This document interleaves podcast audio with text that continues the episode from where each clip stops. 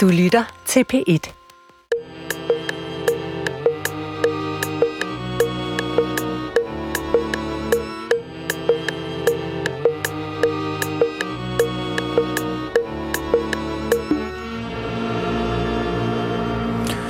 Goddag, mit navn er Peter Lund Madsen, og rigtig hjertelig velkommen til Hjernekassen på P1. Og jeg vil gerne starte dagens udsendelse med et udsagn, som lyder således. Din verden skabes af din hjerne og eksisterer kun der. Det samme gælder mig, det samme gælder for alle jordens folk. Virkeligheden er en forestilling skabt af vores hjerner, men det er ikke en fri fantasi. Den er skabt på baggrund af information, sansinformation, og hvis man for eksempel tager følesansen, så er sansereceptoren i huden besid, be, beliggende, det er det tætteste, jeg kommer verden. Når jeg glider min finger hen over bordpladen og mærker ruheden, så den sansesensor, der opfatter bevægelsen og omsætter den til nerveimpulser, det er det tætteste, jeg kommer på den virkelige verden. Den vigtigste sans, vi mennesker har, det er synsansen. Det er, kan man sige, fordi vi nedstammer fra æberne. Det er ikke lige sådan, det er, men det har lidt med det at gøre i hvert fald. Øh, og øh, med synsansen, der er det jo lysimpulser, der rammer, eller lys, stråler, der rammer øjets nethinde, og via nervecelleforbindelser og hjerneaktivitet omsættes til en oplevelse af at se. Og det er jo en af naturens magiske transformationer. Transformationen af objektiv information, lysstråler, der rammer øjets nethinde, ind til en, op, eller en subjektiv oplevelse af at opleve noget, af at se noget.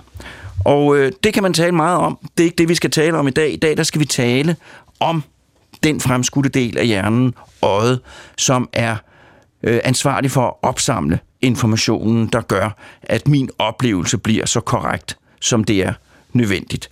Og vi skal ikke tale om øjet som sådan, vi skal tale om en af øjets sygdomme. I dag der skal det handle om grøn stær, og jeg har to gæster i studiet. Miriam Kolko, Knud Romer, velkommen til jer. Velkommen til lytterne. Velkommen til Hjernekassen på P1.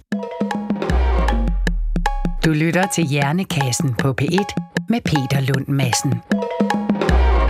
Og i dag der skal det handle om øjensygdommen grøn stær, og min første gæst, det er Miriam Kolko, øjenlæge, overlæge på Rigshospitalet, professor i translationel øh, øjenforskning på Københavns Universitet.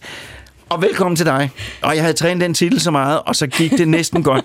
Kan du ikke lige sådan, for min skyld bare sige det sådan, som det skal siges rigtigt, trans? Translationel øjenforskning, og det, det betyder, er jo, at man bygger bro mellem patienterne og basalforskningen inde på universitetet. Tak. Vil du fortælle lidt mere om dig selv? Ja, altså nu har først og fremmest tak for øh, den, den fine introduktion. Øh, du har øh, sagt, at jeg er overlæge på, på Rigshospitalet på afdelingen for øjensygdomme, og her beskæftiger jeg mig med grønt stær, også kaldet glaukom.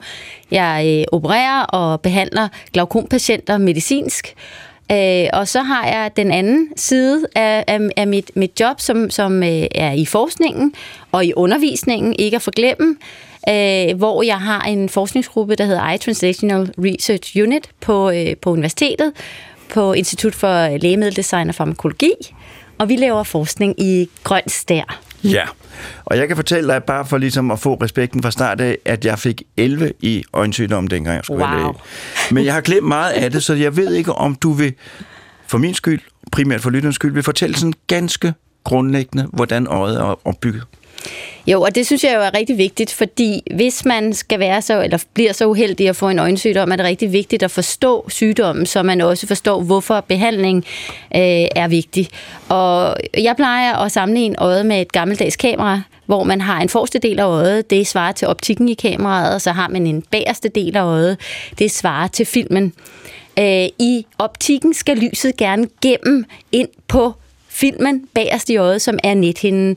Og Lyset kommer så gennem optikken, rammer nethinden, som du også fint indledningsvis sagde, bliver omdannet til nervesignaler, som sendes via ledningen fra øjet ind til hjernen, det er synsnerven, hvor billedet dannes. Så sådan kan man øh, se på et øje. Meget fornemt. Og vi skal i dag tale om grøn stær.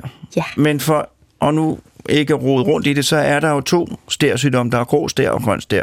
Så lige for at få grå stær ud af billedet, hvad er det? Ja, det er, det er rigtig vigtigt, at du spørger til det, for, for mange øh, kender ikke forskellen, og, og det er jo ganske forståeligt. Det er nogle lidt øh, specielle navne. Grå stær giver egentlig meget god mening, for det kommer af en grå stiren. Og grå stær, det er en sygdom i øjets linse, som sidder forrest i øjet, i øjets optik.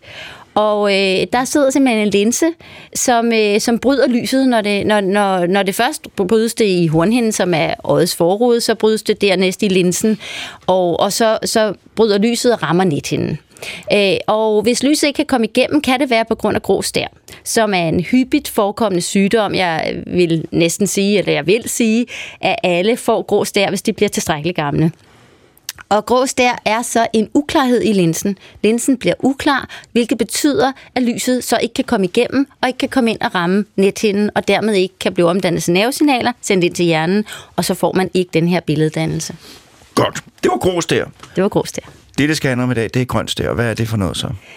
Jamen, grønstær er en helt anden øh, sygdom. Øh, grøn er en sygdom i synsnerven, altså ledningen fra øjet ind til hjernen. Og øh, synsnerven dannes af 1 million cirka små synsnerveceller, der sidder på indersiden af nethinden og har nogle lange kabler, 1 million, som danner synsnerven. Og når man har grøn stær, så har man en fortløbende degeneration, altså et fortløbende tab af de her synsnerveceller. Og med det tab af synsnerveceller kommer der nogle udfald i synsfeltet. Men som vi skal snakke om, tænker jeg i den her udsendelse, så de her udfald i synsfeltet, altså området af synsfeltet, som forsvinder, dem kan man ikke se som patient. Og det må du forklare nærmere. Hvorfor kan man ikke se det? Ja, og det kan man ikke, fordi hjernen er en forunderlig størrelse. Så når man har grøn stær, er det ligesom øh, den perifære del af synsfeltet, som forsvinder. Og hjernen, den fylder billedet ud. Vi skal, hvis vi forestiller os en blomstermark, så vil en patient med grøn stær også se blomstermarken, men der vil måske bare være nogle områder med en masse græs. Så man vil ikke se, eller man vil ikke fornemme, at der er noget galt, fordi det ser egentlig plausibelt ud. På den måde, så snyder hjernen egentlig mennesket, der har øh, glaukom eller grøn stær, så man ikke opdager det. Og en af de største udfordringer ved øh, hele øh, populationen med grøn stær, det er, at de bliver opdaget for sent. Det er faktisk den største risikofaktor for, at man bliver synshandicappet, eller i, i værste fald ender med at miste synet. Det er fordi, og jeg kan jo godt lide hjernen for det, men det er jo fordi, at den, en af dens helt basale arbejdsprincipper, det er, at den arbejder efter de forhåndenværende sømsprincip. Det gør den jo også med mm. fuldt udbygget det hele. Den indhenter det, der er nødvendigt, og så gætter den sig til resten, Ja. og det er det, vi går rundt og tror er virkeligheden. Og det bliver så et problem her, fordi at den er så god til at gætte, Ja. at vi simpelthen ikke har en chance for at vide, at det, vi ser, det er for meget gætteri. Der er noget galt med øjet. Ja. Hvad er grunden til, at de her synsnerveceller begynder at, at gå til grunden? Og bare jeg dog vidste.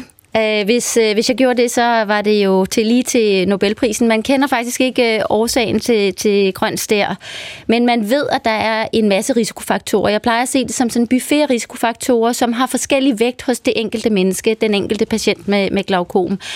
Men når man ligesom tænker på den her buffet risikofaktorer, så er der dog nogen, som er mere afgørende end andre. Og, og vi snakker særligt om tre, og det er forhøjet øjentryk, det er alder, og så er det genetik.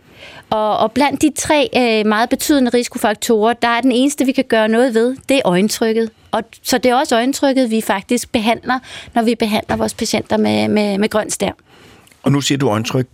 Hvad, hvad, hvad, hvad, hvad ligger der bag begrebet øjentryk? Jamen, øh, øjet er jo en kugle, og den skal, ligesom, den skal jo have en form. Så der er hele tiden en produktion af væske inde i øjet, for at holde på formen. Og væsken skal så også ud af øjet, sådan, så den ikke ophober sig og, og ligesom skaber et højt tryk. Så øjentrykket er en balance mellem den væske, der produceres inde i øjet, og den væske, der forlader øjet gennem øjets indre afløb. Øhm, og får man for højt tryk, så påvirker det synsnervecellerne, øh, fint kaldet de retinale ganglceller, så de falder hen. Og det er det, der sker hos mange patienter med glaukom. Det er dog vigtigt øh, at, at sige, at det er ikke alle patienter med glaukom, der har forhøjet øjentryk. Så derfor kan man ikke bare måle øjentrykket Og så sige, og så sige, du har grønt stær, for man kan også have grønt stær uden at have et for højt øjentryk. Men der vil jeg jo godt sige til lytterne, at det er, jo, det er jo derfor, det er så stressende at være læge, fordi at man ved jo en masse om, om, om balancer i hjernen og i øjet og alle mulige steder, der skal køre fuldstændig perfekt, for at det ikke går galt. Og der er virkelig meget, øh, der skal holdes øje, øje med, eller holdes orden i. øh, hvad er, hvad vil symptomerne på grøn stær være? Hvad, hvad vil det typiske hvis forløb se ud? Grøn stær er en snigende synstyv. Ja. Altså, og, og, og grunden til, at jeg siger det, det er jo øh, desværre fordi, desværre, og, og, og så kan man jo også sige, øh, som du selv siger, hjernen er forunderlig, og den, den, den, den gør det jo øh, for, at vi egentlig sådan set skal overleve, og den fjerner alt unødvendig information. Men, men, men grøn stær er en sygdom uden symptomer langt hen ad vejen. Og det er jo netop også derfor, mange bliver opdaget sent. Øh, men får man meget udtalt grøn stær, kan symptomer være, at man begynder at falde over over trappetrin, eller føle, at man er klodset, fordi man kommer til at vælte kaffekopper. Og det er simpelthen, fordi man jo ikke ser trappetrinet, man ikke ser kaffekoppen, fordi der er måske bare et bord. Der er ikke den kaffekop, som vi vil se, hvis vi ikke havde grøn stær. Så det kan være et symptom. Så er der enkelte undertyper af grøn stær, hvor man faktisk får et akut forhøjet øjentryk. Det er helt anderledes. Der vil man få smerter, og man vil få det almindeligt dårligt. Øh, man vil måske begynde at se øh, øh, farveringe, og man vil også få påvirkning af synet. Men det er altså en lille del af, af gruppen af, af patienter med, med, med, med, med grøn stær. Så langt overvejende er det en sygdom uden symptomer. Og nu siger du, at, øh, at der er en risikofaktor gemt i genetikken. Ja. Hvor, hvor, hvor stærk er den? Hvad kan man, kan man bruge det til selv i praksis? Ja, og det er også et rigtig godt spørgsmål. Det, øh, vi, vi, øh, jeg vil sige, at vi, vi er klar over, vi ved, at der er, øh, at, at det, der er genetik øh, involveret i udviklingen af, af, af grønt stær, men det er ikke hos alle. Men dog er det sådan, at vi i Dansk Glaukomselskab, som er et fagligt, øh, øh et, et, et, et, et fagligt forum for, hvad, eller et selskab for, øh, for, for øjenlæger, der har vi lavet en anbefaling. Og den anbefaling går ud på, at hvis man har grøn stær i første led, det vil sige, at ens forældre eller søskende har grøn stær, så bør man blive set af en øjenlæge, når man er 45 år. Og det er simpelthen for at sige, at det er en eller anden form for at risikoinddele befolkningen, hvilket vi i øvrigt overhovedet ikke er gode til. Men det kan vi dog gøre. Den anbefaling kan vi give. Så hvis det er i den allernærmeste familie, ja. så er det en faktor, der er så stor, man skal handle på den. Men hvis man har en fætter eller en onkel, så skal man være lige så agtpågivende som, som, som alle andre. Absolut, og det er jo også fordi, vi har jo ikke ubegrænsede ressourcer, så, så det nytter jo ikke noget, at alle render til øjenlægen. Det vil, det vil systemet simpelthen ikke uh, kunne håndtere. Og hvor hyppig er den her sygdom? Jamen, vi er så heldige i Danmark, at vi har vores øh, registre, og et af de her registre, det er lægemiddelregisteret. Og øh, der kan man simpelthen gå ind og se på, hvem er i behandling for grøn stær. Og, øh, og, og det gode ved en grøn stærbehandling i den sammenhæng er, at det gives kun til patienter med grøn stær. Og vi kan se, at mere end 100.000 faktisk er i behandling for, for grøn stær.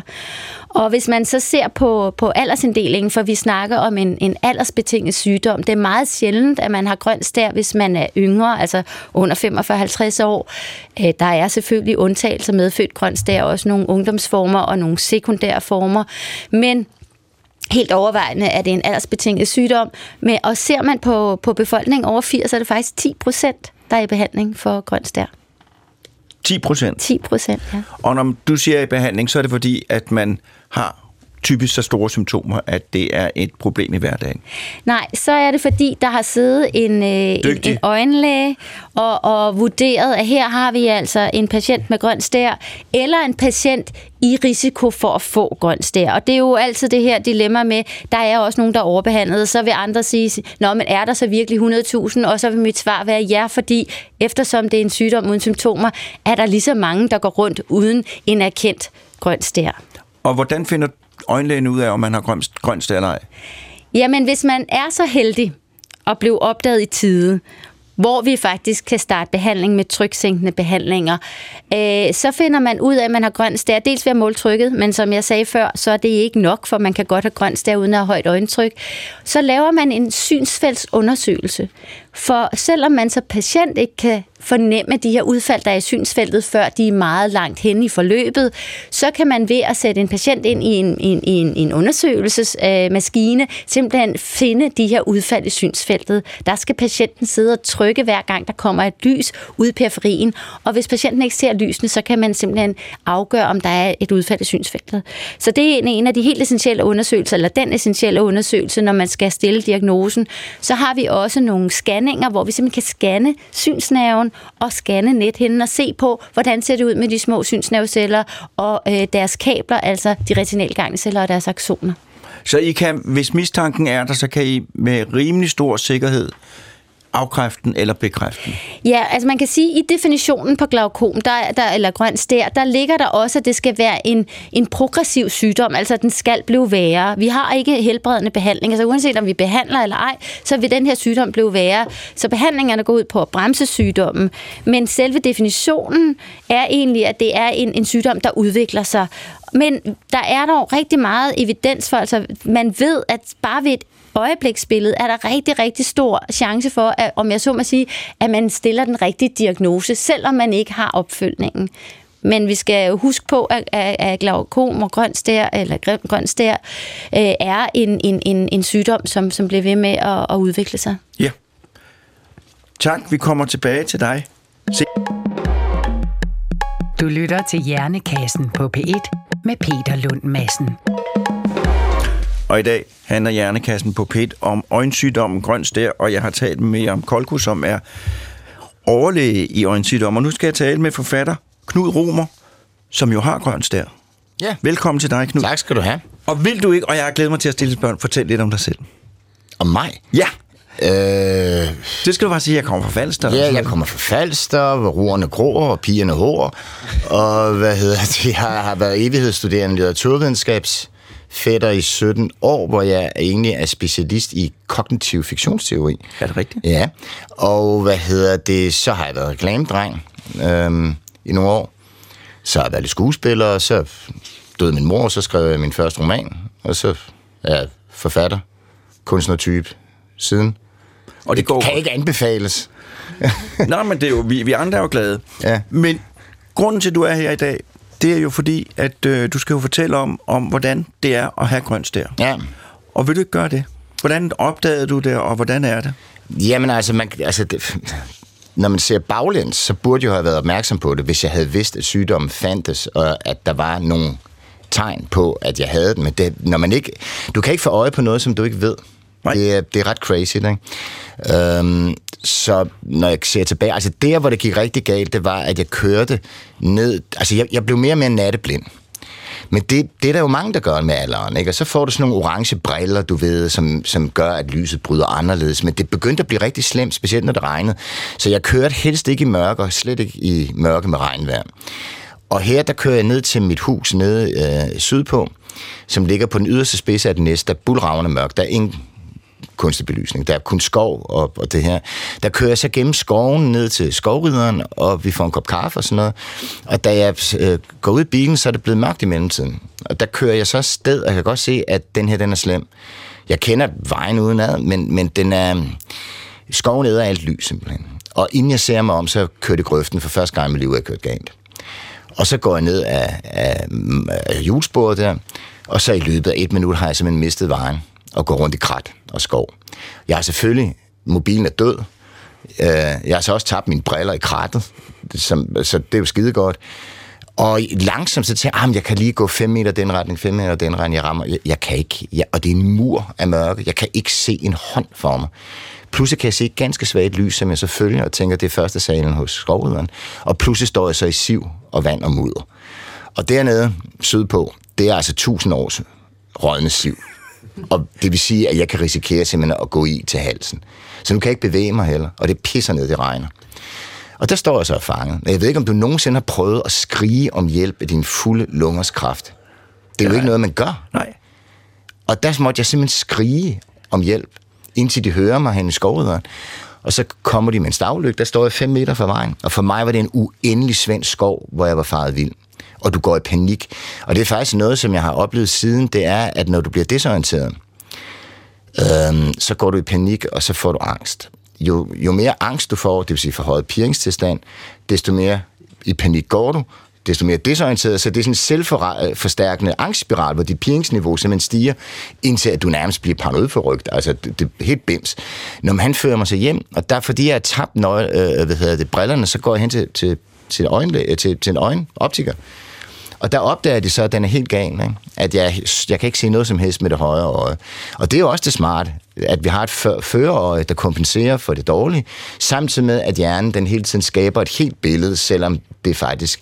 Og det er derfor en af testene, man kan prøve, og det er selvfølgelig kun fremskreden går det er men bedre end ingenting, det er, at man skal prøve at holde hånd op for det ene øje, og kun se med det ene øje, holde hånd op for det andet, og kun se med det andet øje. Fordi der, som, de fleste får kun grønstager på et øje, gudskelov, og der går mange ene øje rundt. Men der finder de ud af, at den er ren gal. Og der bliver jeg så... Nej, øh, Miriam ved bedre end mig. Hvad hedder det? Så det bliver rettet lige om det. Nej, Miriam, hvad, hvad vil du sige? Øh, øh, helt overvejende er det en sygdom, der rammer begge øjne. Okay, men. fint. Nå, nej, det var da heldigt. Jeg troede, jeg var meget uheldig, nemlig. Ved jeg, nej, øhm, og der... Jamen, altså, jeg vil nej, sige... nej, nej, jeg, jeg går så hen til, til en øjenlæge privat, ikke? Ja. Og siger, så, han siger så offentlig eller privat, ikke? eller de siger offentligt, og så siger jeg offentligt, jeg har lige lagt, jeg ved ikke, hvor meget skat. Øh, nej, men så er der et halvt års ventetid, ikke? Så er det privat kling, 2.500, der bliver så undersøgt af en lidt famlende vikar, som ikke er helt med på de her maskiner, og så kommer jeg ind til den her klinisk distancerede overlæge af den klassiske skole på 65 år, der ikke siger mit navn. Han siger ikke engang goddag. Han kigger på mine øjne, og så siger han, ja, du har fremskrevet en grøn stær. Siger nå, hvad er det? Ikke? Og så kan man, det kan man vel gøre noget ved. Nej, det kan man ikke. Døde synsnerver, de er døde synsnerver. Så du er helt blind på højre øje, der har du ikke flere synsnerver tilbage, og der er ikke mange i banken på venstre. Og så siger jamen, kan man ikke gøre noget? Nej, nej, nej, nej, det kan man ikke. Altså, øh, jamen, bliver blind? Ja, ja, ja.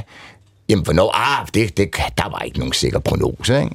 Men nu kan du få de her øjendråber, så kan du dryppe dig tre gange om dagen, og, til, og, og, og held og lykke med at indrette dig i dit nye liv. Og så går du igennem det rådne gulv. Du finder lige pludselig ud af, at du bliver begravet levende i dig selv. Og du aner jo ikke, hvad du skal gøre, ikke? Og det var sådan set det. Indtil jeg så er så heldig at møde Miriam. Ikke? Men jeg skal høre, var der, var der en, jeg ved jo godt, det findes, var det, jeg har også oplevet, men var, så, var det den måde, han leverede den ja, til dig på? Ja. Kan du, nu er du forfatter, kan du forestille dig, hvordan kan man ende et sted i sit professionelle liv, hvor man giver sådan en besked på den måde? Jamen altså, jeg tror, det er en vis skole af læge, som, som er en klassisk klinisk distanceret. Du behandler øh, mennesker som patienter, hvilket er to forskellige ting. Så behandler du patienter som en bil, der skal repareres. Og du har bare ikke nogen øh, spejling, nogen empati, nogen følelsesmæssig involvering, fordi jeg tror også, at det i længden må være meget anstrengende at være læge. Altså kan du forestille dig at være kraftlæge?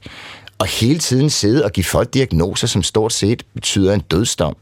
Der er jo grænser for, hvad andre mennesker også kan klare følelsesmæssigt at rumme. Så jeg kan sådan set i et vis forstand godt forstå det, men det som er noget af det mindst ligesom øh, det, det speciale, eller hvad man skal sige, nej, den del af lægeuddannelsen, som ikke får nok opmærksomhed, det er patientkommunikation. Også fordi, at læger tit sidder ind med en viden, som patienten ikke har, og som man tager som forudsætning, men som man ikke deler med patienten, fordi de ved ikke, hvad du ved. Så det er meget svært også hele tiden at gå i gang med den lille ABC og forklare, fordi du regner med, den anden har den viden, men det har de ikke. Så patientkommunikation er noget, der burde noget være, være mere prioriteret i medicinstudiet, mener jeg. Det har jeg jo hørt i al den tid, jeg har været i branchen. Ja. Jeg har ikke fornemmelsen af, at det er blevet en voldsomt meget bedre. Og det er fordi, det er blødt. Ikke? Det, er en, det, er, det er en blød videnskab, som, som man ikke tager alvorligt, og som, som lyder som sådan noget sniksnak. Ikke? Men det er det ikke, fordi det er, jeg har jo oplevet, jeg har venner, som har oplevet frygtelige ting. Der er to af mine venner, der er døde nu af kræft, og ved, hvor den behandling, de har været udsat for, har været fuldstændig horribel. Altså iskold. Men det jeg bare vil sige, nu skal ja. det ikke udarte sig det her, det er bare lige, ja. og du mere kan jo øh, byde ind, fordi du er jo ikke sådan. Dengang jeg var medicinstuderende og ung reservelæge, der var der en vis skole af læger, der sagde til mig, ja, på et tidspunkt, så får du den erfaring, og så lærer du, at du kan ikke tage det med dig hjem, og du bliver ja, nødt til. Altså, ja. du, når du får erfaringen, så bliver du kold. Ja. Og jeg var langt, langt henne i mit forløb, før det gjorde for mig. Sådan er det bare ikke. Mm. Det er ikke rigtigt. Det er simpelthen, det, det, det er simpelthen forkert. Men nogen prøver at opdrage dig til det, og ser det som et udtryk for, at man er cool, eller man er, er faglig, eller et eller andet. Det er bare en vranglærer. Jamen, og det, ja. det der problemet med det er, at man tror, at videnskabeligheden består i en instrumentalisering. Og jo mere, instrumentalis- jo mere du instrumentaliserer, jo mere det er fuldstændig 100% sådan teknologi, øh, desto mere korrekt og rigtigt er det ikke. Problemet er, at en meget stor, altså ud fra min erfaring, en meget stor del af lægegærningen, der fungerer, er faktisk, at man har et mere eller mindre personaliseret forhold til hinanden. Det er ekstremt betydningsfuldt for selve din omgang med den sygdom, og hvordan du egentlig kan leve med det. Altså, den der med de der par øjendråber, en hver idiot kan udskrive øjendråber. Så en stor del, problemet er jo, hvis, hvis syge, sundhedsvæsenet er så presset tidsmæssigt, og det er jo det overbelagt, underbemandet, jamen så har du jo ikke tiden til at give dig tid og få tid, og faktisk tage dig af, altså det man skal sige, det er, du skal tage dig af mennesket. Nu skal ja. Miriam sige noget, ja. så skal jeg sige noget, og så må du sige ja, noget. Nej, det er fint. Jamen, jeg vil, jeg vil bare sige, jeg, jeg synes faktisk, at der er kommet meget fokus på det. Jeg synes også, at vi bliver bedre til at se uh, patienten som et menneske, uh, og, og det bliver meget i talsat. Det er klart, at, at, at, at der er forskel på læger, ligesom der er forskel på, på alle andre. Uh, men, men, men jeg synes uh, generelt, at der er kommet fokus på vigtigheden af at se uh, patienten som, som et helt menneske at der så er pres på sundhedssektoren, det er jo heller ikke, det er jo heller ikke løgn. Men, men på trods af det, synes jeg, at vi har et øget fokus. Altså, jeg vil bare sige, at det er jo et af de områder, hvor der virkelig opstår ulighed i sundhedsvæsenet. Knud, når du får sådan en besked, så har du nogle muligheder for at gå ud og snakke med nogen, og du kan høre, eller du kan tænke over det. Ja. Men hvis man er øh, autoritetstro og alt muligt, så bliver man jo efterladt fuldstændig nøgen på perronen mm. med et pointdråber, og ingen, ingen hjælp Men til du noget. får ikke engang at vide, hvad det er for en sygdom. Nej. Du får ingenting at vide. Jeg skulle selv finde ud af det. Og det, det skal siges, at læger kan jo meget hurtigt blive fornærmet over second opinion, ikke? Altså, jeg, jeg, har, jeg har oplevet kræftpatienter, som får tre måneder at leve i, som havde en rigtig god sundhedsforsikring. Hey derude, have en god sundhedsforsikring. Det har jeg ikke. Få en. Ikke? It might come in handy. Men jeg har oplevet, et, du har galopperende hvad hedder det, kræft, du dør om tre måneder. Så tager de til Tyskland, og så får de en behandling dernede, hvor du ved, de hvide blodlegemer bliver skiftet, der er det egen immunforsvar, alle mulige behandlingsformer. Så han overlevede syv år. Ja. Ikke? Og, og, og overlægen på Rig- Rigshospitalet blev fornærmet. Ja. Ja, Nå, nu skal vi, nu skal vi, nu skal vi, vi skal, vi skal vi. Ja, Jeg kan sige, jeg kan bare sige en gang, og det har ikke noget med noget at gøre. Min, en af mine drenge skulle engang til en høreundersøgelse, og mine børn, de er meget, meget søde, og det var de også, da de var små. Og ørelægen, han var simpelthen så arrogant og irriteret. Og så siger jeg, hvis du ikke kan få fornøjelse ud af at lave en høreundersøgelse på en sød lille dreng, så skal du få et andet arbejde. Enig. Og sådan gælder det jo. Altså, det er jo det gode lægerne, det er jo lige netop at, at, at skulle håndtere den situation sammen med dig. Altså, ja. det er jo det, der giver mening. Og det er også derfor, jeg sidder her med Miriam, fordi jeg fik mulighed for at, at, at møde Miriam øh, uden for besøgstid, ja. Som Øjenforeningen Marike havde sørget for. Fordi at det skægge er jo på den ene side kommer blindesamfundet og vil have mig som maskot. Nej, du er blevet blind, Knud! så kommer Øjenforeningen. Nej, du er svagtseende, Knud! Så jeg skulle ligesom vælge, om jeg var mere blind, end jeg var svagtseende. Og jeg, eftersom jeg har 10% tilbage, så kan jeg vælge, som jeg vil. Og, og Marike og Øjenforeningen var virkelig opbyggelige og dygtige til at tage sig af mig, men nu kunne jeg jo også være deres maskot, jo ikke? Og så fik jeg jo så lejlighed til at møde Miriam, og det blev den afgørende forskel for mig. Det blev Øjenforeningen Marike og Miriam. De to, de har stået mig bi og har gjort, at jeg har lært at leve med det her på en meningsfuld måde, at du ikke er efterladt alene. Ikke? Vi skal lige tilbage til, du, er, du er, øh, har været hos øjenlægen og Ja. fået at vide, at øh, det ser rigtig skidt ud. Ja. Hvad sker der så? Ja, så bryder jeg sammen, og der skulle jeg så skrive, øh, hvad hedder det, slut, altså jeg skulle redigere min roman, ikke? det tog fire måneder, hvor jeg bare sover hos bekendte, ikke? Øh, sammenbragte familiens børneværelse med en kissplakat. Ikke? Jeg sover ikke, jeg spiser ikke, jeg går rundt og ligner et bums. Øhm, og til sidst så trykker jeg på send, går hjem, og så bryder jeg fuldstændig sammen. Fordi jeg har at blive, for at vide, at du bliver blind, du bliver revet tvært, tværs over. Altså alt, hvad der var dit, er væk. Og der får jeg så to venner til at køre mig ud til Bispebjerg Psykiatrisk Skadestue, et sted, du ikke har lyst til at se inden. Der har jeg været, der har jeg arbejdet, Ja, og jeg ved lige, hvad du mener. Ja, nej, fordi at den her psykiatriplan på 10 år med en milliard, var det det? jeg må le, og det er jo løgn, de gør ikke. Det var den eneste politiker, der har gjort noget ved psykiatrien, det er Poul Nyrup, fordi han selv havde en datter, der havde brug for psykiatrisk hjælp, så han kunne se, hvor slemt det var. Jeg skal bare lige sige noget, og nu, nu det er den ene øh, sidevej, men jeg har jo arbejdet på Bispebjerg Psykiatrisk ja. Afdeling, øh, og det var en afdeling med stort budget, fordi der var mange ansatte og mange patienter. Modtagelsen lignede det værste. Ja. Øh, og øh, det kunne ikke koste særlig mange penge at male den og gøre Nej. den pæn. Det skete bare ikke. Nej. Og det er der, man bliver mødt øh, og bliver spurgt, har lyst til at blive indlagt her? og alt skriger bare, nej, jeg skal væk fra ja. det her sted. Det skulle jeg også, ikke? Ja. Altså, jeg sad så, det var jo netop det, lyset var gået. Der var nedslidt, nogle køkkenstole, sidder i et venteværelse i to timer, du kan høre folk skrige og råbe og grine og slås. Og så kommer der en ung øh, psykiatrilæge ind og siger, Nå, Romer, hvad kan jeg gøre for dig? Så siger jeg, jeg skal have noget meget stærkt angstdæmpende, Det kan ikke gå hurtigt nok. Ej, nu skal jeg ikke begynde at udskrive recepter til mig selv. Så siger, ah, det er sgu ikke atomfysik, vel? Det er, det, det er ved at gå galt. Jeg er ved at blive sindssyg af angst. Nå, og så jeg er jo ikke indlagt på lyserøde papir, så jeg siger til mine venner, prøv en gang, I'm out of her, for hvis jeg bliver her, så bliver jeg sindssyg. Tager hjem igen, og der bryder jeg så fuldstændig sammen for paranoid reaktiv psykose. Og der tømmer jeg min telefon med at hjælpe mig, og så ringer det på døren, og derude, der står min øh, litterære direktør på Lennart Ringhoff Sune, og han er jo super hipster, ikke? det vil sige, at han har kopperhat øh, på, så har han sådan kæmpemæssige briller, 70'er briller, så har han et enormt skæg, der stort set går ned til knæene, så har han kort bukser og klipklapper, og så siger han, nok noget, kom med.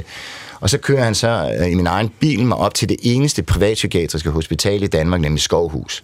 Der sjovt nok ligger i den gule by, det kan vi tale længe om, at de sindssyge jo blev udgrænset i en by for sig selv. Ikke?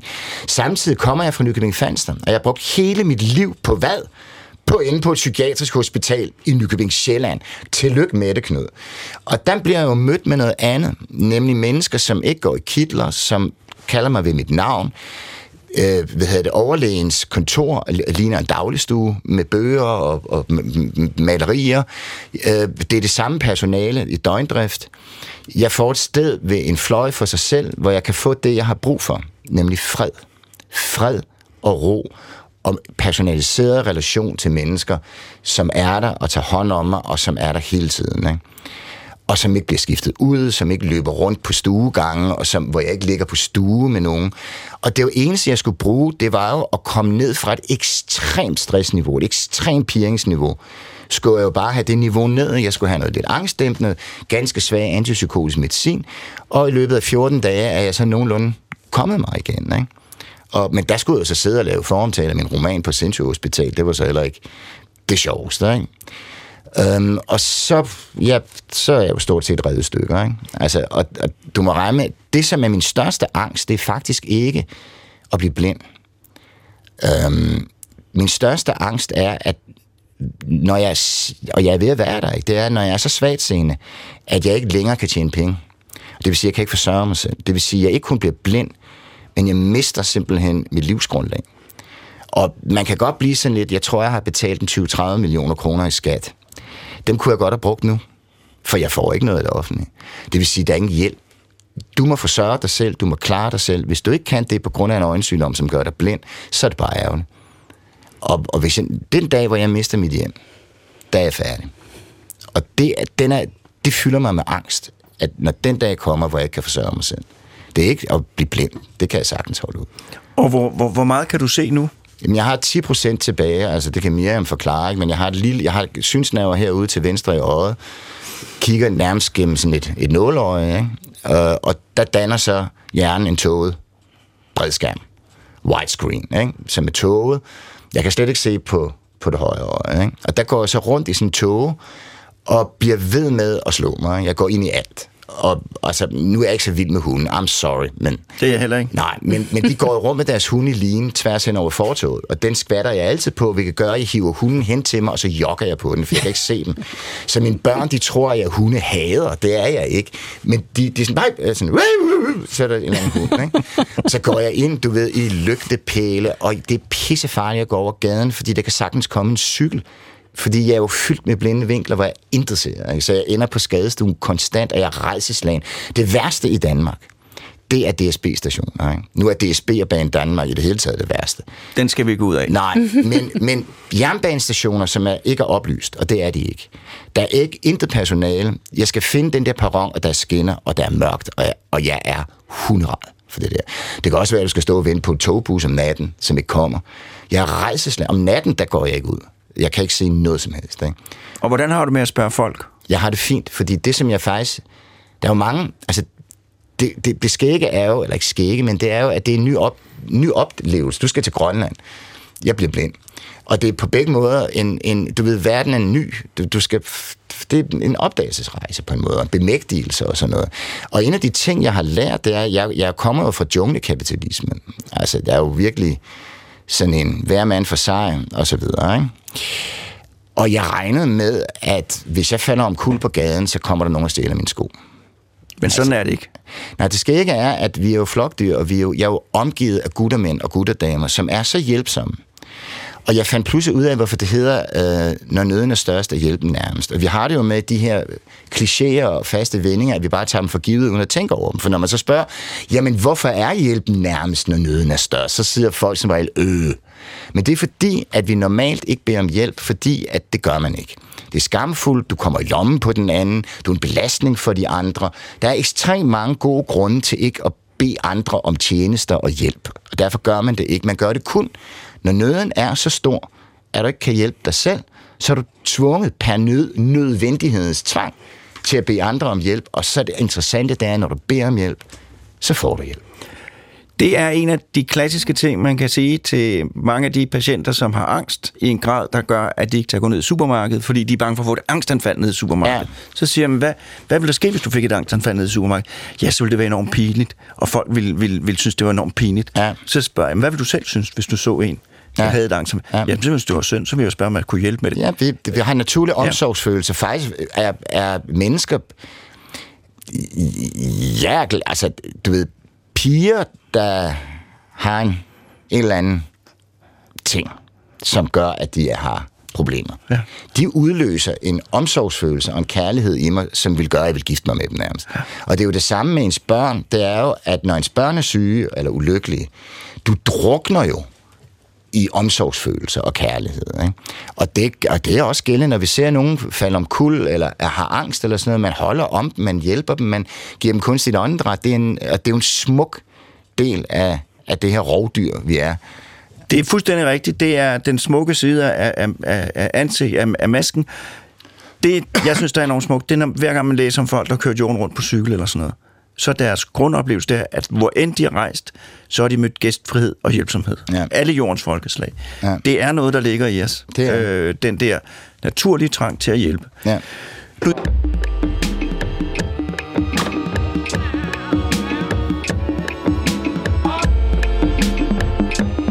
lytter til Hjernekassen på P1 med Peter Lund Madsen. Jeg skulle lige høre, Knud. Kan du prøve at beskrive, hvordan du... Vi sidder i et radiostudie. Ja. Øh, hvad, hvad ser du nu? Jamen, jeg ser... Altså, man kan ligesom sige, jeg ser tingene i grove træk. Meget grove træk. Ikke? Altså, det, hvis man skal sammenligne det med noget, er ligesom at smide et fotografi i vand, hvor det så langsomt går i opløsning. Du kan stadigvæk se konturerne, du kan stadigvæk genkende, det må være min mors ansigt, det må være en stol og sådan noget. Ikke? Så det, det svarer ret godt til det. Ikke? Og de, altså det, jeg gør, det er, at jeg, jeg ser sådan en, en toget bredskærm hvor der bare mangler enormt meget i billedet, og det er meget utydeligt. Ikke? Altså, det er derfor, jeg har brug for meget stærke kontraster for at kunne øh, skælne ting. Altså, du må regne med, hvis, hvis jeg... Altså, hvis jeg nu går sådan en dejlig kommunal byggeri i gule mursten, og der vil jeg ud på parkeringspladsen og ryge min pive. Så går jeg ned ad en gang, der består af gule mursten, øh, gulvet, væggene, alt er gule mursten. Udenfor er der et plateau af gule mursten. Så er der en parkeringsplads af gule mursten. Og så går jeg lige ud, fordi jeg kan ikke se trappen. Men der er en meget stejl trappe i gul mursten. Men den ser jeg ikke, så jeg går lige ud i luften, og så skvatter jeg så et par meter ned ad trappen. Ikke?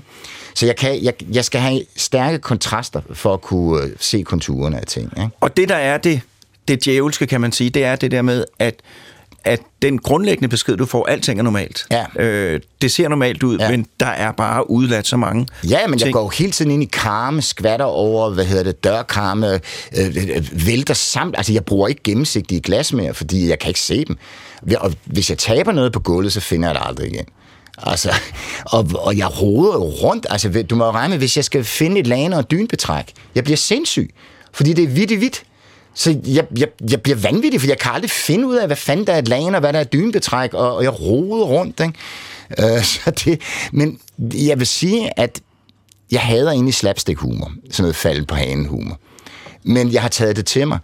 Og, og det skægge er, at hvis man ser på tingene med en god portion sort galgenhumor, så er jeg nu med i en Charlie Chaplin stumfilm. Og, og, jeg kan, og nu har jeg lov en kæreste, som er meget, meget intelligent og meget, meget vittig, og kan se det sjove i det her. Og selvfølgelig er der ikke en skid sjovt ved det, men det kan man jo gøre det til. Så jeg går bare rundt og dør af grin hele tiden. Altså. Fordi det er så åndssvagt. Jamen, det er det også. Det altså. er, ja. men, men du må få noget, noget stribet øh, Marimeko øh, sengebetræk. ja. ja. Jamen, jeg, sidder, jeg kan mærke, lægen, jeg sidder helt sådan, løs problemer, løs problemer. Men, ja. Pangfarver. Pangfarver. Ja. Øh, jeg skal lige... Det er lige mig. jeg skal lige spørge mere om, hvad, hvad, hvad, hvad, hvad, hvad, hvad, hvad, hvad kan man gøre for Knud? Jamen altså lige inden, det, jeg vil lige bare sige, det der er så lums ved, ved, ved den grønne stær er jo i virkeligheden, at, at, at, at når vi sidder og ser på Knud, så kan han godt fokusere, og det jo, betyder jo, at omverdenen har svært ved at forstå, hvor stort et, et handicap Knud faktisk har. Og når du beskriver det, Knud, så er det også vigtigt at sige, du kan jo, hvis, hvis man lige præcis rammer det her, det her lille område, hvor du ser, så ser Knud jo faktisk rigtig skarpt. Ikke? Jamen, min linse fejler jo ikke noget. Det er og, det, som er så irriterende. Ikke? Så det, jeg går rundt som sådan en fugl. Jeg, jeg er jo blevet en due, fordi jeg går ligesom sådan med sådan et hoved, du ved, ja, sådan kuk, kuk. Ikke? Og, så, og det ser jo åndssvagt ud. Og du må regne med, altså super, jeg hader at købe ind i supermarkedet, for jeg er far vild, og jeg får, jeg får hedetur, og jeg kan ikke, jeg kan aldrig finde de der dåstomater og noget, så jeg går rundt og spørger, og, men det er jo det ubemandede liv efterhånden, så der er ikke mange at spørge mere. Nej, det er rigtigt. Men i modsætning til andre synstruende øjensygdomme, hvor, hvor man ikke ser skarpt, og hvor man kan fornemme, at, at mennesket overfor en har en synstruende sygdom, fordi at, at, at man ikke har, har den her øjenkontakt, så kan man jo ikke se det på Knud. Og det er faktisk en af de ting, der er rigtig lumsk, øh, fordi det er svært at forstå, hvor alvorlig øh, øjensygdommen faktisk er. Men øh, hvad kan man gøre? Det var det, du spurgte om. Yeah. Øhm, som som jeg, jeg sagde tidligere i programmet, så det eneste, vi kan gøre noget ved, det er øjentrykket. Og øh, vi kan behandle øjentrykket på forskellige måder. Vi kan enten øh, bruge øjendråber, og det er den allermest almindelige øh, behandling. Vi kan også give laser, og vi kan i sidste instans også operere. Men for alle behandlingerne gælder det, at vi sænker øjentrykket. Den mest almindelige behandling, det er øjendråber, det er også den, som, øh, som, som, som du, Knud, får. Og, øh, og, og øjendråberne virker enten ved at sænke produktionen af væske ind i øjet, eller ved at øge drænagen. Og vi ved, og det er faktisk, øh, der er stærk evidens for, at det at sænke øjentrykket, det bremser hastigheden, hvormed øh, grøn stær forværres. Og det er ligegyldigt, om det er forhøjet, eller om det ikke er forhøjet? Og det er faktisk ligegyldigt, om det er forhøjet, eller ikke er forhøjet, ja. ja. Så behandler vi på den måde. Og er der mere, man kan gøre for noget? Jamen altså, for det første kan vi jo holde øje med, at det her så virker. Knud har jo været udsat for nogle øjendråber, som i den grad øh, gav nogle, nogle voldsomme bivirkninger, så der har været lidt, lidt drama undervejs, Knud. Ja. Hvad var det for nogle bivirkninger? Jamen altså, jamen, du, du ligner Tyson efter en, en boksekamp. Ikke? Du får så meget allergi, at det er for sindssygt. Ikke? Ja. Det, til sidst kan du nærmest ikke trække vejret. Og der er det jo så så heldigt. Altså, det, det, er jo, det er jo skønt at kunne komme ind på alle mulige almene ting. Ikke? Fordi at Miriam er jo en af de forskere, som er tværfaglig. Det vil sige, at hun ikke sidder i de her siloer og har silotænkning, men øh, arbejder sammen med farmakologerne. Og der kan hun jo så snakke med dem og spørge, er der, findes der noget beta-blokker med en anden molekylær sammensætning? Ja, det gør der. Hov, skal vi prøve dem? Hov, dem er du ikke allergisk overfor. Hov, er det al- almen viden derude? Hov, nej.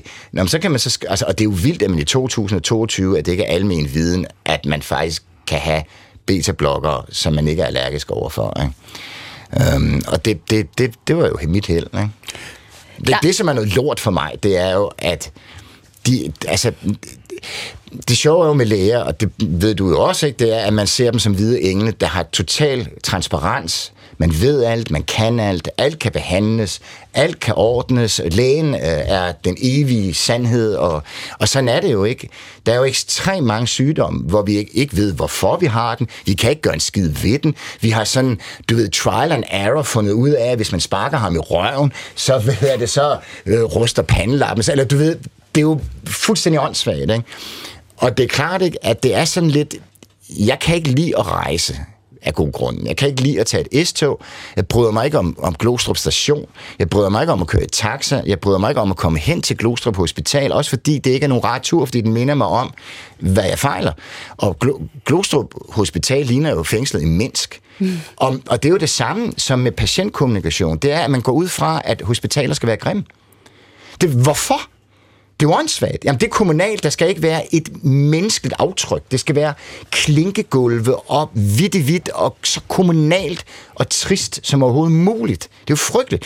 Og så sidde deroppe i et venteværelse blandt gamle mennesker, fordi de fleste af dem er jo gamle, og så blive for konstateret, at ja, du kan ikke se en skid, og vi kan heller ikke gøre en skid, og så tage hjem igen, er jo lidt sådan, Ja, ikke? altså, fordi at det er jo fint, om jeg ved, om lortet virker eller ej, eller om mit tryk begynder at stige, men eftersom du ikke kan gøre noget, så er det sådan lidt... Miriam, jeg kan gerne sige noget. Jeg vil rigtig gerne sige noget. Det er jo sådan med, med Det tror jeg. det er jo sådan med, med grøn stær, det er en sygdom, hvor vi har en del udfordringer. Altså vi, for det første opdager vi sygdommen sent. Det vi har rigtig meget brug for at, at, at få mere viden om, hvem er i risiko for at få sygdommen, Ja. ja. og hvem behøver ikke at være bekymret, sådan så vi kan bruge ressourcerne på den bedst mulige Vi er jo måde. et mørkt kontinent, ikke? Ja, altså. og det vil jeg gerne lige øh, snakke lidt om lidt, lidt, lidt senere. Øh, ja, men, men, men i forhold til behandling er det jo sådan, vi kan faktisk gøre noget, og det synes jeg, vi skal holde fast i. Vi kan faktisk bremse sygdom ved at give tryksænkende øh, behandlinger øh, og, og hos, hos langt de fleste. Så er der så en hel masse udfordringer ved de behandlinger, vi giver, og det er jo et helt emne for sig. Vi har, øh, vi har konserveringsmidler i nogle af øjendråberne, det er det samme som rotalon, det synes jeg jo, vi skulle forbyde, øh, og, og det har vi en dialog med Lægemiddelstyrelsen om. Vi har kopipræparater, som ikke er de samme som originalpræparater. Det synes jeg også er et kæmpe problem, for man ved ikke, om der er det samme i, eller det ved vi faktisk, der ikke er. Øh, så det gælder igen om at se på mennesket og finde en, en, en, øh, en individuel behandling til det enkelte menneske. Det er det, vi kalder personlig medicin. Det er meget oppe nu. Øh, og så har vi selvfølgelig også en udfordring med, at vi ikke forstår, hvorfor man får, øh, får grøn stær, så der er rig mulighed for forskning i det hele taget. Ja, problemet er i øjeblikket, at man ikke kan gøre noget. Så, Ja, men det sådan kan man jo. Altså igen, jeg vil gerne holde fast i, at hvis man får opdaget grøn Nej, stær... nej, du, vi mis, Ikke? du misforstår ja. mig. Det er fint nok. Jeg er blevet opdaget. Jeg får de beta-blokker i øjnene, som sænker trykket. Det er Ja. det, man kan gøre. Ja. Godt. Man kan ikke gøre andet. Så, Nej. så der, det er ligesom sådan lidt ude af det blå, ikke? Fordi, nå, Knud, jamen, øh, det, det- ser ikke så godt ud. Trykket stiger. Nå, fedt. Hvad hedder det? Jamen, jeg fortsætter med beta-blokkerne, for vi kan ikke gøre noget andet alligevel. Nej, så kan vi jo give dig lidt... lidt, øh, lidt Jamen, du ved, det, det er ligesom at tage afsted hen ikke? og, og få at vide, hvad hedder det, Knud, du er 1,82 meter. Ja, tak, Ja. det ved jeg godt. Så går jeg igen, ikke? ja. Men det Miriam gerne vil sige, som Ja. ja. jo er rigtigt, det er, at det er vigtigt, at man får opdaget, hvis man Det er har grøn ekstremt stær. vigtigt. Fordi at hvis man gør det, så kan man virkelig... Du kan bremse den så meget, at du undgår at blive blind. Ja, så det er ekstremt Og vigtigt, det, som at det jeg har oplevet, som virkelig gør mig sur, det er, at jeg møder mennesker, som har fået konstateret grønstær. Men fordi der ikke er nogen symptomer, og de ser fint, og de kører bil og har det pragtfuldt, så drøber de kraftstejmer ikke øjnene, Nej. de idioter. Det vil sige, at de har mulighed for at bremse forfaldet af synsnerver. Men det gør det kraftstejmer ikke. Altså, okay, skal vi bytte? Fordi så, så snupper jeg lige dine Ja. øjne, og så kan du få mine, og så vil jeg gøre Og der giver jeg dem altså et los i røven. Og det er jo der, hvor kommunikationen er utrolig vigtig, at man netop fortæller mennesket over for en, hvad det er for en sygdom. For det er klart, at det at, at få en, en medicinsk behandling, som giver en masse bivirkninger, når man nu ikke har nogen symptomer på sygdommen, det er komplekst. Dermed er ikke sagt, at det ikke er, er utrolig vigtigt, fordi man er heldig, hvis man bliver opdaget i tide, så er risikoen for at miste synet eller få et synshandicap utrolig lille. Når det er sagt, er det bare enormt vigtigt også at sige, nu skal alle jo ikke gå ud og rense øjenlægen. Nej, Så nu tager vi fuldstændig firkantet. Hvad skal man gøre, hvis du siger det? Ja, altså det eneste vi ved, det er det, som jeg også indledningsvis sagde i forhold til arv, altså genetikken, at hvis man har det i første led, skal man gå til, til øjenlægen, når man er 45 år. Kun der. Det næste, vi skal, det er, at vi skal lave en masse forskning, og det er vi så ved. Vi har et, et, et fremragende samarbejde med Synoptik og, og forskere fra Københavns Universitet, hvor vi får en frygtelig masse data, fordi de ude i optikbutikkerne er begyndt at lave nogle meget fine øjenundersøgelser. Så vi kan lære rigtig meget om, hvordan populationen ser ud og finde ud af, hvem er det, hvordan ser dem ud, som er i risiko for at få en synstruende øjensygdom, og hvordan ser dem ud, som de ud, som ikke behøver at være bekymrede, så vi kan begynde at lave nogle algoritmer, altså nogle måder, hvorpå vi ved, Du skal kontrolleres. Du behøver ikke rende til en, en, en sundhedsperson, fordi systemet kan ikke kapere, alle går til øjenlæge eller andre sundhedsbehandlere, som for eksempel optikere, også kaldet optometrister. Men det er, jo, det er jo igen et problem, ikke? Altså, når det er så ukendt territoriet, fordi man kan på den ene side sige, jamen, øh, kære 45-årige, 50-årige, I skal ikke regne, regne til øjenlæge, fordi så bliver systemet overbelastet.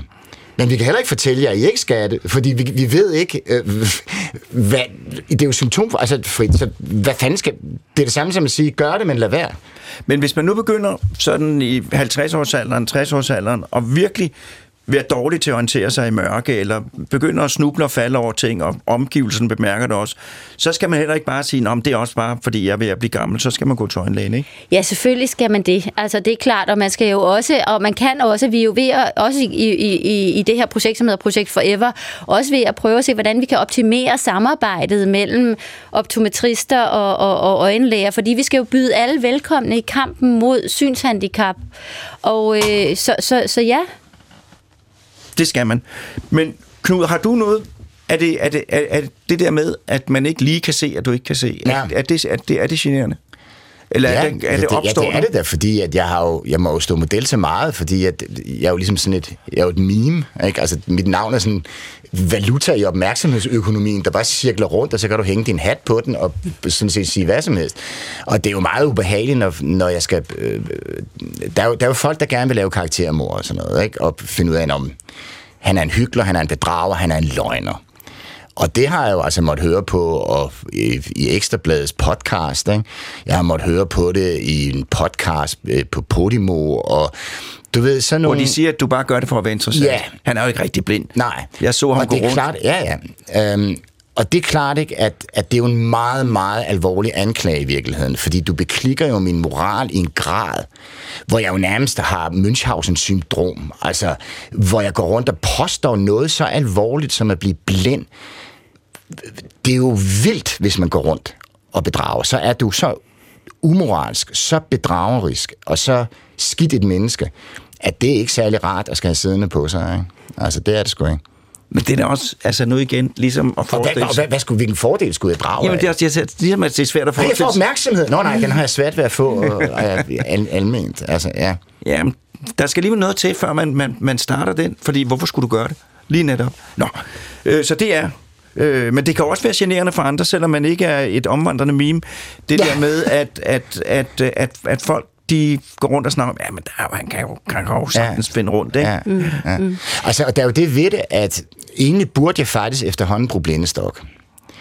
Øhm, af forskellige, og der skal, der skal, der skal siges, at øh, folk med synshandicap bruger også en, en blindestok for at markere omgivelserne at man er svagtseende. Sådan så, at når du træder på hunden, eller jeg bliver jo ved med at rave balsamico edgar ned fra hylderne i supermarkedet, og du ved, det er jo helt, altså jeg er jo, et, jeg er jo en elefant i en porcelænsforretning. Og det at gå med en blindestok er jo også for at markere, prøv at høre, kære venner, det er ikke fordi, jeg er sindssyg, eller, eller nu, det er ikke fordi, jeg vil øh, øh, snyde mig i køen, der skulle være dødstraf for at springe over en kø, jo, ikke? Altså, det er fordi, jeg ikke kan se en skid. Ja. Men samtidig så fremmedgør en blindestok en også for andre mennesker. Altså, jeg kender den sødeste pige over i Aalborg, Agnete, som er nyblind og er 26, og hun har svært ved at finde sig en kæreste, blandt andet fordi, når du går rundt med den her blindestok... Så tænker man, det er en blind? Ja, det er en blind, og det ser mærkeligt ud, og ja. det er uhyggeligt, og det er underligt, og man bliver behandlet... Jeg, jeg vil gerne... Komikken er jo, at jeg bliver anklaget for ikke at være, være synshandicappet, fordi jeg prøver at leve så almindeligt, og se så almindeligt, som jeg nu kan se ud, ikke? Men altså, hvad hedder det? Og det er jo absurd, ikke? Du vil sige noget, Viam? Ja, nu har jeg simpelthen lige glemt, hvad jeg vil sige, for jeg synes, at det er så interessant at høre på dig. Men det, jeg vil gerne vil sige, det er, det er jo...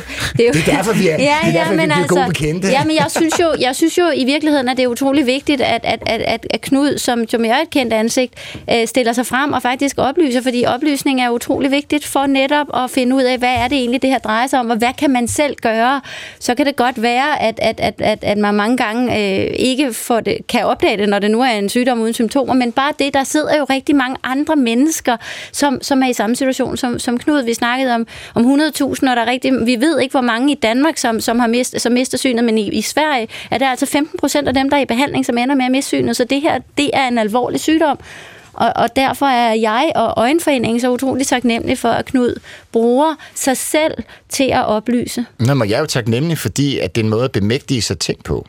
Det er jo det kender du selv, altså anonyme alkoholikere, ikke? Så, så går du rundt og sidder på Lolland og holder foredrag om at være nøgteren, ikke? Og det er jo en måde at, at inderliggøre det, identificere sig med det, bemægtige sig, sig det her og, og overskride det, ikke? Øhm, og min, min største glæde, det er jo, at der er jo fandme faktisk folk, der maler til mig og siger, jeg fik tjekket mit syn hos øjenlægen, og de har fanget grønt der, og jeg, kommer, jeg kan stadigvæk køre bil og tak og sådan noget. Det er med lækkert. Altså at redde synet Ja. hos andre mænd. Det, sådan må du jo have det som læge. Ikke? Ja, de gange det sker. Nå, nej, men når du kan gøre noget godt. Ja. Ikke?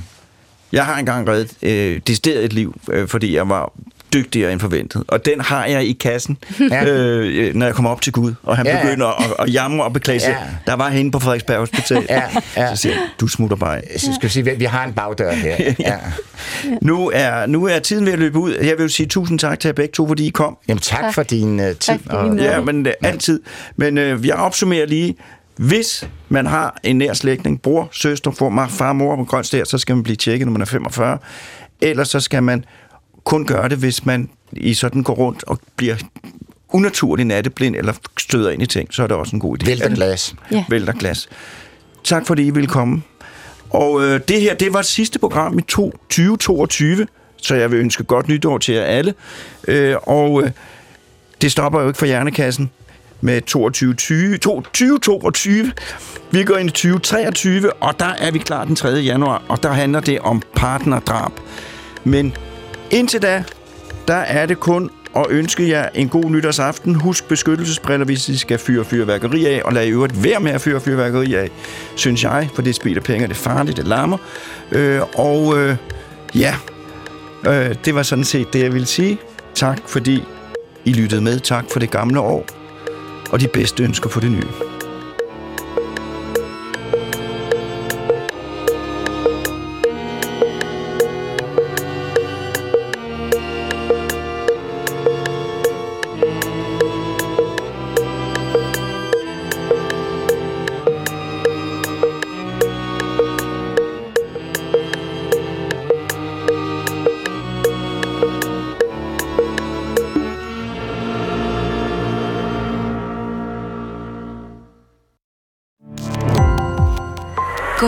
Opdagelse i alle DR's podcast og radioprogrammer. i appen DR Lyd.